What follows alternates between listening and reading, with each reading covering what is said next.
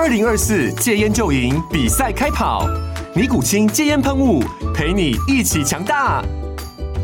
戒烟不容易，单靠意志力戒烟的人，时常无法克服戒断症状而失败。尼古清戒烟喷雾将是你的神队友，简单一喷，药品急速释放，立即缓解七大戒断症状，不限场合提高戒烟成功率。除了尼古清神队友，你还可以寻求专业医疗人员协助，一起迈向戒烟成功之路。尼古清戒烟喷雾，用科学方法戒烟，请咨询全台各大药局及戒烟门诊。本广告由尼古清戒烟喷雾、卫部药书字第零二七八三五号提供。嘉安嘉护股份有限公司，台北市中山区民生东路三段二号十楼，北市卫药广字第一一三零三零一九零号。尼古清戒烟喷雾，相伴每个新开始。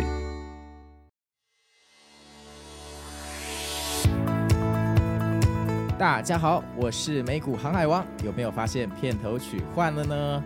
就像日本动画，到了一定的时间就会换片头曲哦。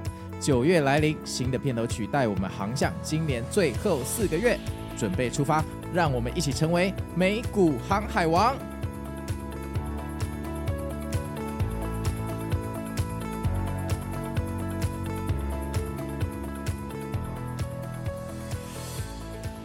大家好，我是美股航海王哦。那现在外面下着雨，但是我们今天呢，来到了一个非常大咖的金融来宾，他就是 M 观点的主持人。我们欢迎 Mula 大哥。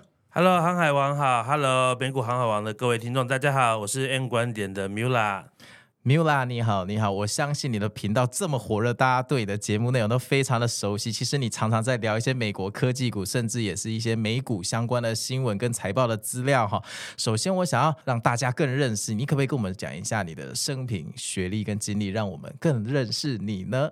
好，那我其实我的工作生涯其实还蛮有趣的啦，就是很多人这个做做商管的啊，其实他不一定是理工出身的，可是我其实是理工出身的。我的第一份工作呢是一个工程师，程师，我当时写程式，然后当时写游戏的程式，写一些资料库的程式，所以其实，在程式这一块领域，然后资料库这块领域，我其实一开始算是我的专业 SQL，但是对 SQL，但是后来呢？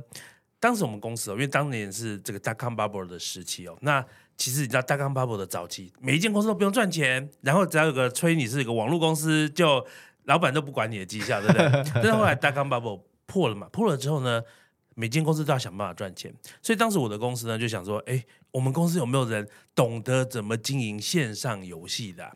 哦，因为那个时候线上游戏是刚起来的产业。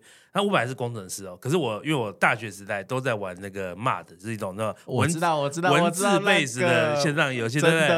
然后就说看他我的老板就看中看西，整个公司就只有我有经验的，就是说 Miula 你要不要调换从工程师过来做 PM？所以我后来当时就被转换了，然后就开始做做游戏，做线上游戏。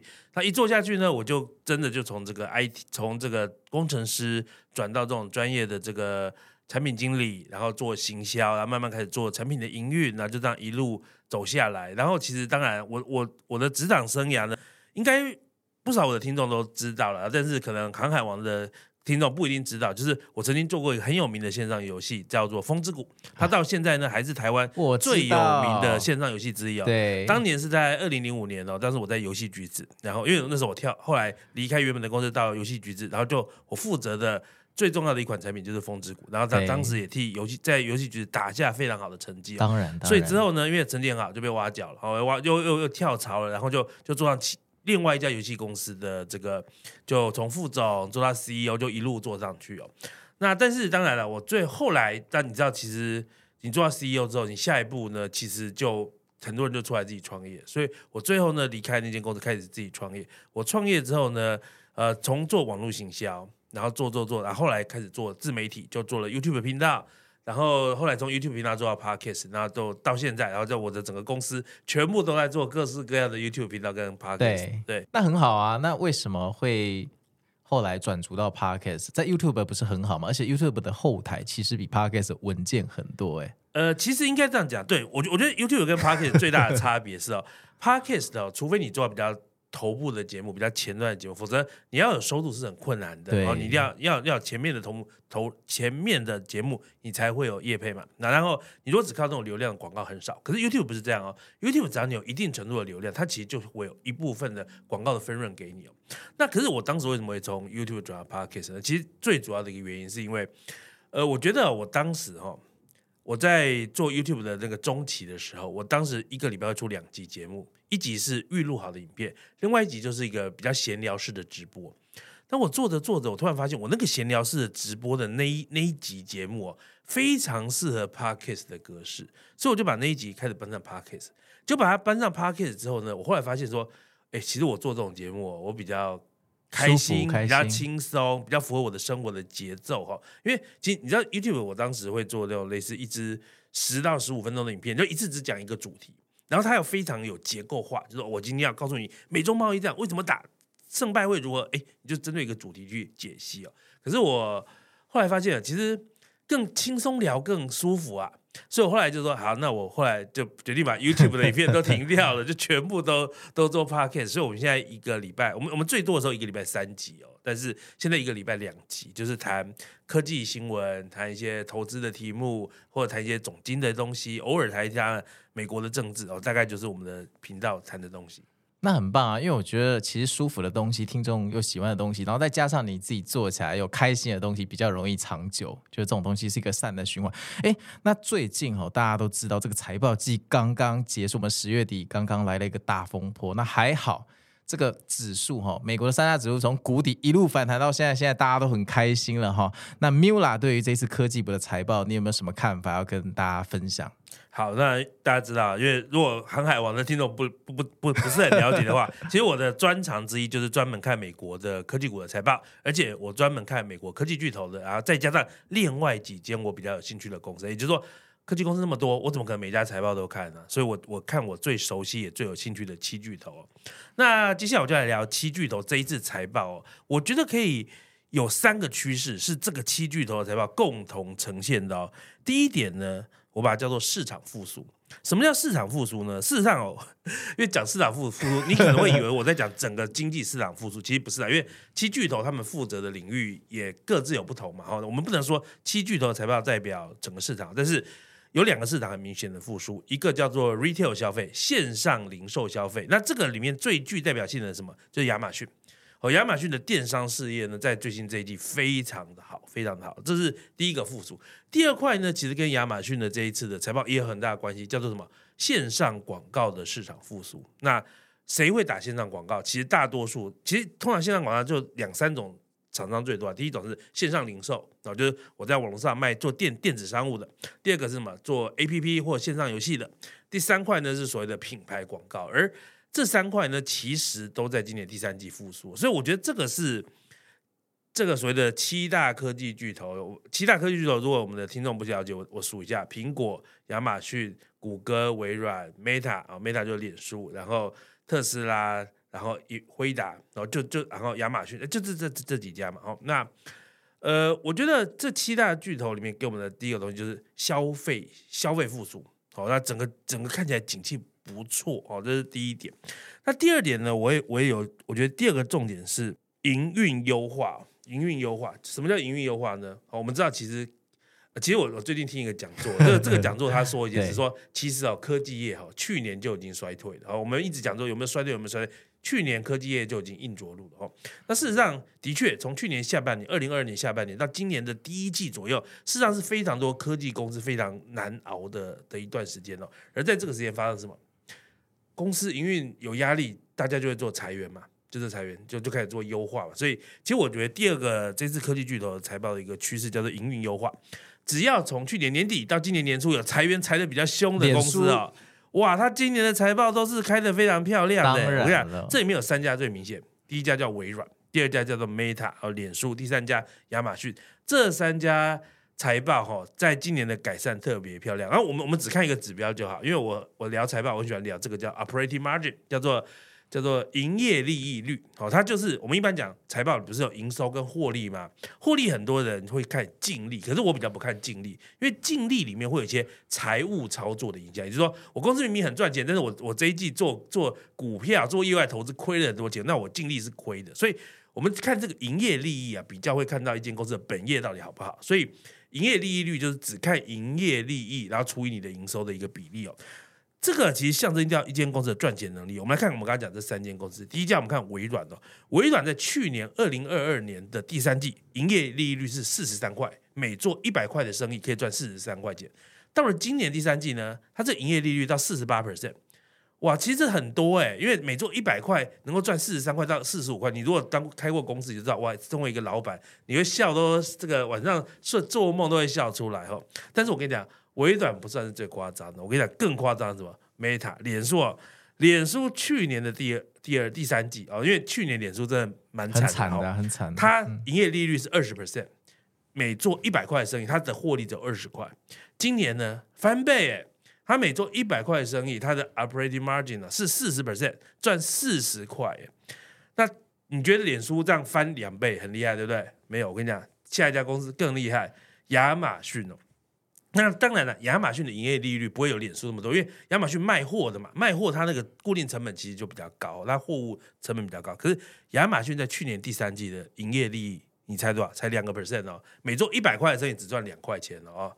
但是今年的第三季哦，亚马逊每做一百块的生意，它可以赚到快八块钱，七点八块哦，七点八 percent 的营业利率，这几乎是四倍了，对不对？所以我我在讲，其实今年哦。第三季的财报的，我刚才讲第一个趋势是，哎，市场开始变好了。第二个趋势是，只要有做裁员裁的比较凶的，做比较好的优化的，他们都从财报里面看到非常明显的成果。那最后我再补充第三个趋势，我觉得第三个趋势叫做 AI 是玩真的啦，哈，AI 蓄势待发哦。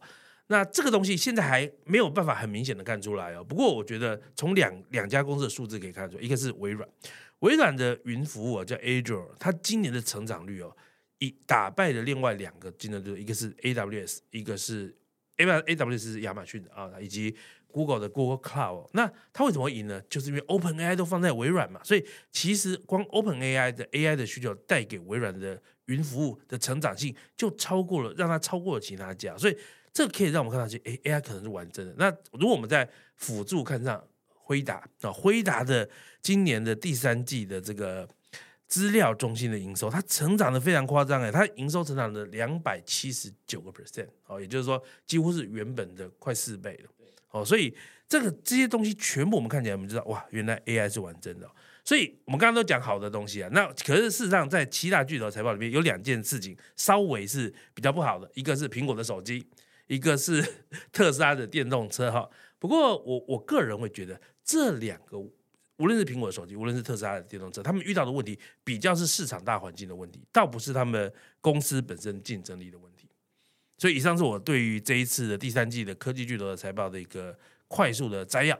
感谢分享哦。那这边我想讨论哦，就是说，呃，脸书哈利润率变两倍哈，可是自从脸书去年开始裁员之后，它的股价从八九十块，现在已经涨了四倍，三到四倍。嗯那你会不会觉得说这个又进入本梦比的阶段呢？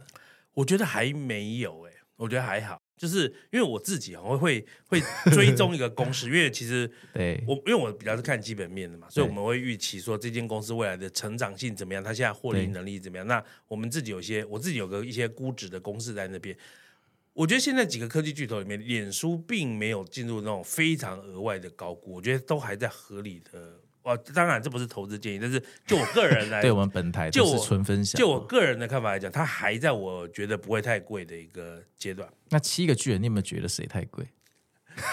七个巨人，我跟你讲，我我一直觉得私下觉得就好，不是私下觉得。对对对对，私下觉得。我跟你讲，我觉得现在哈，这七家里面，我觉得苹果有点贵，然后辉达有点贵。哦，可是我也不敢说它太贵，因为他们常常打我的脸啊，就是说我已经觉得它也太贵了，结果它还可以再涨个几十 percent，昨天又回三上去，对不对？所以，所以我就说，虽然我真的觉得这两家从我自己的观点或我自己的估值来看有点贵，可是市场买它的单嘛，所以我也我也很难说，或许是我错，而是我错，不是市场错，因为市场永远是对的，对，市场可能比较容易是正确的。那为什么你会觉得苹果手机是个问题？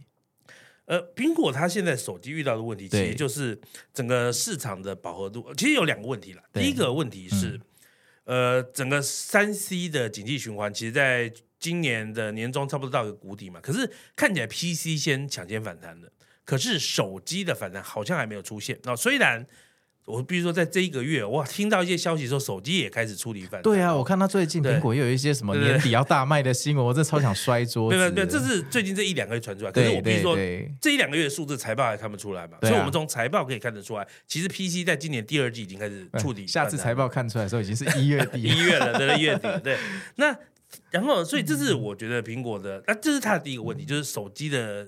经济循环。第二个是，其实全球的手机市场本来就已经进入饱和了。这、这个、这个在二零一八年就进入饱和，它不是现在二零二三年才饱和的。所以过去这几年，苹果曾经有度业绩很好，为什么？因为那个时候正好遇到 COVID，COVID 的时候，什么大家闲着没事都有钱，什么就换手机嘛。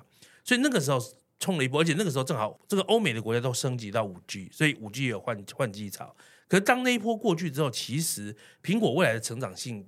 手机业务成长性没有那么高，苹果现在唯一能够做的就是在一些开发中国家，因为有些国家他们原本的人均收入比较低，但是当它慢慢开始起来，慢慢起来的时候，他们可能就会从所谓的低价手机转换去买一些比较贵的手机。那当然就因为苹果没有真正非常低价的手机嘛，所以所以它这个部分苹果还，所以苹果的成长性可能会比 Android 再好一些些。可是无论如何，全球的手机市场就是已经进入饱和了，所以这这是个大环境。对啊，苹果这么厉害，为什么 Apple Podcast 更新每次都比 Spotify 慢呢？真的是超不爽的。相信你一定有感觉。没有，因为 Podcast 对苹果来讲根本就是这个微不足道，大象身上的一根毛而已啊，他不不会很重视嘛。就讲这个业务对他讲没什么营收的，啊，对啊，对不对？好啊，那能不能请 Miula 分享一下自己是怎么投资的？因为你过去最熟的就科技股，我相信你应该把你这个大把的银子都投资在这上面赚钱。嗯好，那如果要讲到我的投资做法哦，其实我的投资是这样子。其实我我我我后来就想想，因为我的投资其实 还蛮复杂，不是讲复杂，就是我要一开始要跟你解释，就因为我蛮多不同部位，所以我后来就想到一种方式，我就用比例来跟大家解释。首先呢，我的投资部位里面会分成二十 percent 放在台股，八十 percent 放在美股。那为什么呢？因为我个人觉得。美股的公司我比较熟，台股的公司我比较不熟。然后台股的这个财报每次公布，它里面有很多东西要讲不讲的，它有很多资讯呢，你好像非得去打电话去问他们的 IR，你才会得到，他就没有放在财报里面。那我们这种一般人打电话去，他也不会理我们啊。我如果我如果是什么某个法人基金的一个经纪人，我打电话去，或或许他会告诉我一些资料，可是不会嘛。所以后来想说，那我台股台股还是要放，为什么？因为哪天我要变现，台股比较方便，对，对不对？我要变现，所以生活金的储备，所以我、嗯、我二十 percent 不会放在台股，可是我台股不会全部都是买 ETF，像零零五零或九二九吗？呃，我买零零六九二，我买零零六九二。啊，今年的九二九你有追吗？没有，没有追，因为我我不买高股息 ETF 的哦。那然后，然后，所以我我台股就我全部都是被动投资，然后。然后八十 percent 的美股里面，我我有分被动跟主动的部位。其实这八十 percent 里面都有四十八十的四十 percent 是做被动投资，嗯，呃，不到一半，四成了。所以八十乘以四十是三十二 percent，三十二 percent 我放被动投资，然后是买什么？就一半买 SPY，一半买 QQQ，就是那，嗯，对对对对，纳斯达克指数跟 S M B 五百指数，没错，剩下六十 percent 就是八十 percent，六十 percent，四十八 percent，差不多一半，然后。就是做我的美股的主动投资，那这个部分我就会去买一些我自己长期看好、要长期持有的公司啊。把以以现在来看，最大的持股第一名应该是微软，第二名应该是特斯拉，第三名应该是亚马逊跟 Meta 差不多。对，然后啊，下面有辉达。哎，持有 Meta，你心脏要很强的，因为七巨人里面股价波动最大的应该就是没有没有特斯拉波动更大。对对对，我正要讲特斯拉、Meta 跟 NVDA。对对对对，这三这三家都在我的前前几大持股里面，就等于是前段班七个的后段班，这三个就是心脏心脏不够强的，真的会会会觉得说这间公司是不是要倒啦？哎，你要讲，我真的不夸张，到去年年底的时候，正好是 Meta 跟特斯拉最惨的时候。对、啊，去年年底的时候，啊、所以那个时候。你如果去聊，我们做个节目聊一下特斯拉或 Meta，大家已经都把它骂翻啦，网友留言都把它骂翻了，大家都觉得这两个公司要倒啦，根本是骗钱呐，马克扎克扎克伯骗钱呐，伊隆马斯克骗钱呐，割韭菜，说要打擂台没打，不是，我想，我觉得这些他们干嘛割散户韭菜？对他们讲，他们股票已经多到一辈子用不完，他们何必割这些韭菜？事实上。每一间公司都有它的起落，然后它会偶尔会遇到一些逆风。那我们我觉得我们投资其实是要看它的长线的成长是不是好的。哦，所以呃，以上是我的这个部位的配置了。好，那但是我除了部位的配置以外，我觉得还要分享是我我的投资方法也蛮简单的，就是什么长期投资，然后抱抱紧我长线看好的公司。我会有这样的投资的。风格其实是有原因的，因为早期哦，我我刚开始做投资的时候，哎，也是跟一般散户一样啊，哇，杀进杀出啊，哇，现在看起来市场说要要跌了，放空，对不对？哇，这个我嫌杠杆不够，期货下去，期货杠杆不够，option 再下去，option 下去，对不对？所以你知道吗？我从我第一年那个呃开始工作之后，开始有些钱，然后，因为正好第一年工资有发，那是多久以前？股票，多久？一九九九年。一九一九九年，二十年前，二十三二十三年，对对对对。我我我手头一开始拿一百万台币进去哦，那对刚毕业开始工作也不少的钱呢，超多的。然后呢，过了两三年之后，我变成亏损两三百万出来，就变成负债，我负债两三百万呢。所以这个这个过去这这那那几年才才短短两到三年，我等于是亏了数百万。后来怎么，我就很认真的工作赚钱，把钱 把钱还完，把钱还完之后呢？后来我就要检讨自己，为什么我会犯这个错误？而、啊、我就开始思考说，我的长处到底是什么？我在这个市场里面跟要赚钱，我到底有没有？我到底能够做到哪些事情是别人做不到的啊？以及哪些事情是别人能做到我做不到？我后来就发现，第一个，我不能做什么期货 option，或者我不能做那种分秒必争的东西，因为很多时候我在当年在初期啊，在一开始早期的投资的时候。有些时候，我明明心中想着我今天在什么时候、什么点位要买，什么点位要卖，但是什么我要开会啊，然后，然后，然后时，然后开开开个会，什么不是不是晚个几个小时，是是忙到什么已经收盘了，啊什么我今天本来预计要买怎么样买，全部都没办法做到，所以今年的策略就会一直乱掉，那你就就没有办法平心静气的操作。所以我后来想说，第一个我要我的投资呢，绝对比不不要需要在当天需要买进或买出的，我一定是。呃，很久就是啊，我今天买，明天买都可以啦。好，反正我就是要买，然后我要抱很久，然后要卖的时候也一定是今天买，明天卖，后天卖都可以啦。所以这样子的话，我就必须做长期投资。诶，那这个真的很不错呢。那像你微软或这些巨头的股票，你大概报几年呢？可以跟我们分享一下，随便一支就好了。微软我报最久啊，因为我我这样讲啊，我其实在我在二零零六年年底的时候，我有把我的股票全部清空，然后退出市场，因为那个时候主要是我觉得会崩盘。后来还真的等到崩盘，因为二零零八就金融海啸嘛，哦，然后等到金融海啸过后呢，其实最低点在二零零九，可是当时我不敢买，我那时候进场，所以我其实到了二零一一年左右，我才才开始进场。然后我第一个进场我就买微软，所以我的微软从二零一一年报到二零二二三年，我只有一直加码，我没有，我没有 rebalance，你去减仓过？呃，中间当然会有 rebalance，可是可是你的因为你的资金部位越来越大嘛，所以其实你还是会一直进场去买嘛。那你允许它的仓位比例越来越高吗？呃，微软的话，我现在其实我其实这几年我做的比更早之前更分分散，因为其实我如果我从二零一一年开始买，maybe 到二零一七一八那个时候，其实我微软大概会占我的仓位到二十 percent，但现在其实可能就是十个 percent 出头，所以其实是有降的，可是总股数其实是增加的。然后，而且这面我觉得很重要一点是，我觉得当时主要是因为。我当时很没有，因为我现在做专门做节目，做节目有些时候就要开始跟大家聊这些东西，所以我的研究其实比当时多哦。所以我现在会有兴趣的公司更多，所以我就会分散给更多家公司。可是，可是那个时候我其实，其实我就是我看好这几间公司，我也没有再看别的公司，我就就只买这几间公司，专心做七巨人。对，然后所以微软我就抱很久，然后像特斯拉，我大概是二零一八年开始买的。一一八，那就一九年它在起飞嘛，我是一八年开始买的，这几年就够多了。因为其实有两家公司，我都是在一八年，我认为它会接下来的营运会出现很大的转变。一家是 Netflix，一家是一家是这个特斯拉。因为当年他们的财报都已经告诉我们说，哇，Netflix 不只是转亏为盈，它即将要现金流为为正了。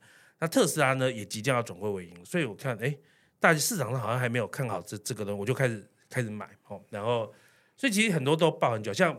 脸书也是一上市我就买了，那很好，那真的很好。不过各位听众，虽然说它比例在降低哦，那他没有跟我们讲，他本金其实越来越多，所以他的部位我猜一定是比当年多很多钱哦。我说绝对值，所以我们可以学习他的投资方式哦。其实 buy and hold 一直是一个很好的策略，那就是说你要像 Mula 大哥一样，真的拿得住。因为很多散户就是看到别人晒账单就见异思迁，就去换一些赤兔马的奇怪的标股就冲进去，所以他们拿不久。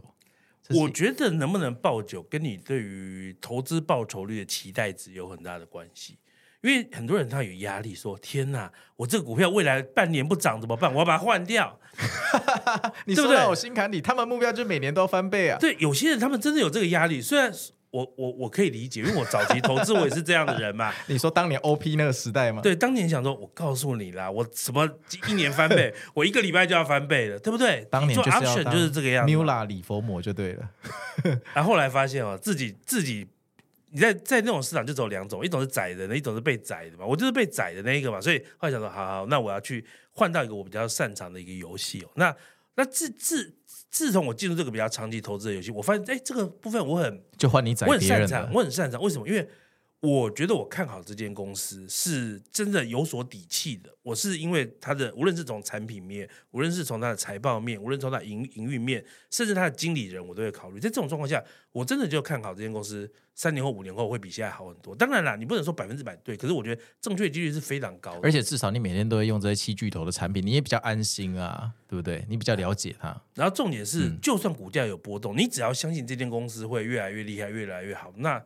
这个时候你就会抱得比较安心，不错不错，因为我觉得呃投资没有什么必胜的法则，但必败的法则就是你每天心神不宁进进出出，所以我觉得 Mula 大哥真的是找到一个他自己适合的方式，这个方式在他身上，他就是能很安定的去做他的创业跟事业。所以有一句话不是说，哎不 care 才赚的最多，我觉得你就已经达到那个境界，然后你有办法 handle 自己的本业，又让投资自己获利去处理获利哦。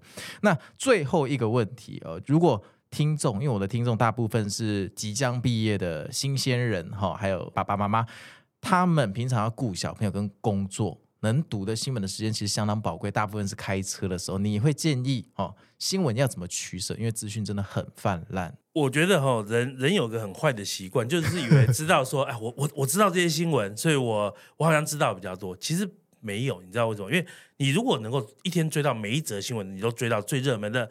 问题是，如果这个新闻对你的人生没有办法做出任何的有意义的改变的话，那你这些新闻对你来讲是无价值的资讯。什么叫做有意的改变？就是说，如果你知道这个新闻，而可以改变你接下来的某个决定，改变你接下来的某个行动的话，这个新闻对你来讲是有意义的。那当然，因为我们今天是投资节目了，所以我觉得纯粹就投，但因为新闻很多种，你看娱乐新闻什么不一定会对投资有帮助。但但是我知道很多做投资的人会有资讯焦虑。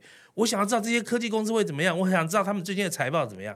问题是哦，其实当你如果你想做的是短线的操作，这些新闻出来之后都已经晚了嘛。所以每一个人要找到自己擅长的战场。我觉得至少至少我给大家建议是，你要看哎这一则新闻出来能不能对于你要不要做这间公司的投资，或或者是对这些股票的长期持有，或者是你的投资策略能不能有有意义的。的资讯就是让你知道接下来该怎么做。我举个例子来讲啊，这个礼拜一个大新闻就是特斯拉的那个赛博皮卡上市嘛，Cybertruck 那台哇不锈钢做的车，诶，这台车上市了。请问对于一个投资人，你知道这个新闻干嘛？你你可从表面上来看，你说哦，这个上市车子上市它会赚钱嘛，对不对？营收是不是会变高？获利会不会是是会正获利还是负获利？你可能会有一些这个很表面的一些东西。可是我告诉你，这些东西市场早就知道了，你知道这些讯息也没有任何帮助。所以其实我我会说，哎，如果我我讲我自己怎么解读这个新闻，我自己解读这个新闻是，哎，我从这台车里面，我看到特斯拉这间公司还维持它之前很重要的精神，叫做它是一间 engineering 的公司。什么叫 engineering？就是我是一家以工程生产技术打造业打造业界领先的公司。好，我是一个 engineering 的公司。那从哪边看得出来？你知道特斯拉的这台车的这个不锈钢是他们自己。调配的配方，也就是说，它是一个之前不存在这个世界上的一种新的合金，一种新的不锈钢的一个 formula。而这个他们这个新的不锈钢，他们最大的重点是什么？它比起别的不锈钢更容易去做加工，然后它实际上也更容易在一些，因为车子是需要一点韧性的，车子不能是硬硬的，然后它它有一些地方要有弹性，它的韧性也是比较好的。所以很可能特斯拉在这个过程中，它不是只做出一台车，它做出一种新的材料，这个材料可能不止用在这台车，还可以用在很多其他的地方。而当我理解了特斯拉的这台车，它一样拥有这间公司的一个精神，就说哇，看起来这间公司的这个核心竞争力还是非常厉害。即使它初期恐怕量产量没办法很大，可是光能够光能够这种车子一年做个十万台、二十万台，那可是不得了的一件事情。好，即使这台车哦，因为马斯克说这台车初期可能不会赚钱，每每卖一台都亏一台。可是这会让我看到说，原来特斯拉这个核心竞争力还在，而特斯拉这个核心竞争力还很强的话，我我接下来就要思考说，未来五到十年，好，无论是电动车的市场，无论是特斯拉可能跨足的一些市场，像它叫做机器人的这些市场，特斯拉的这个能力能不能帮助它站稳脚跟？诶，我想一下，其实我觉得无论是车或者是机器人都还有很多的这个需要根本性的一个调整的空间，所以它这个能力是一是很重要的。所以在这种状况下，这台车出了，我不会因为它的财报或者是它会立刻产生营收贡献，决定要不要买，因为这个东西我觉得都有点是那个事后说故事啊。你涨就说，我告诉你，就是因为这台车卖得好，跌就说啊，就这台车数量生产太少，都可以讲。可是我觉得你去看这间公司的核心能力，发现没有变，它跟几年前的特斯拉还是一样，甚至还是一样厉害。在这种状况之下，他就坚定了我长期持有这间公司的一个信心。好啊，真的很精彩的分享，那非常的谢谢 Miula。好，那最后有没有什么话要跟听众讲呢？好，那各位美股航海王的这个听众哈，那有如果你们听了美股航海王，听完之后还有一些额外的时间，欢迎来听我的节目。我有两个节目，一个是 N 观点，N 观点主要就是讲像刚刚我们会分享这种什么 Cybertruck 这种新闻，以及一些我对他的看法，所以他聊的比较是科技产业发生什么事，以及我从商业角度来看这间公司的竞争力、本质、基本面有没有什么改变，它跟遇到竞争对手会赢还会输，我们主要聊这个东西哦。那第二个节目是《成长思维人生学》哦，那这是我新改版的一个节目。这个节目里面，我比较会跟大家分享我的人生经验，以及我以前在职场的故事。就是说，哎，哎，我因为我我是从一个很基层的工程师做到一间不小公司的 CEO，那这个过程中其实是有很多职场的学习的。那我后来发现，我在原本的原观点，我不太想分享这些东西，因为我比较想聊光市场的东西、科技的东西就聊不完的，我就不太想讲自己的故事。所以我后来想说。很多人都敲碗要听我，那我们有一个新的节目，我跟大家分享我以前的职场或人生的经验。那如果有些人有兴趣的话，也可以搜寻“成长思维人生学”。好啊，那非常谢谢这个 Miula 今天来我们的节目哈，大家有兴趣的话哈，一定要去追踪他这两个频道。那我是美股航海王，那我们就下次见了。Miula 跟大家说拜拜吗？好，大家拜拜，拜拜，拜拜。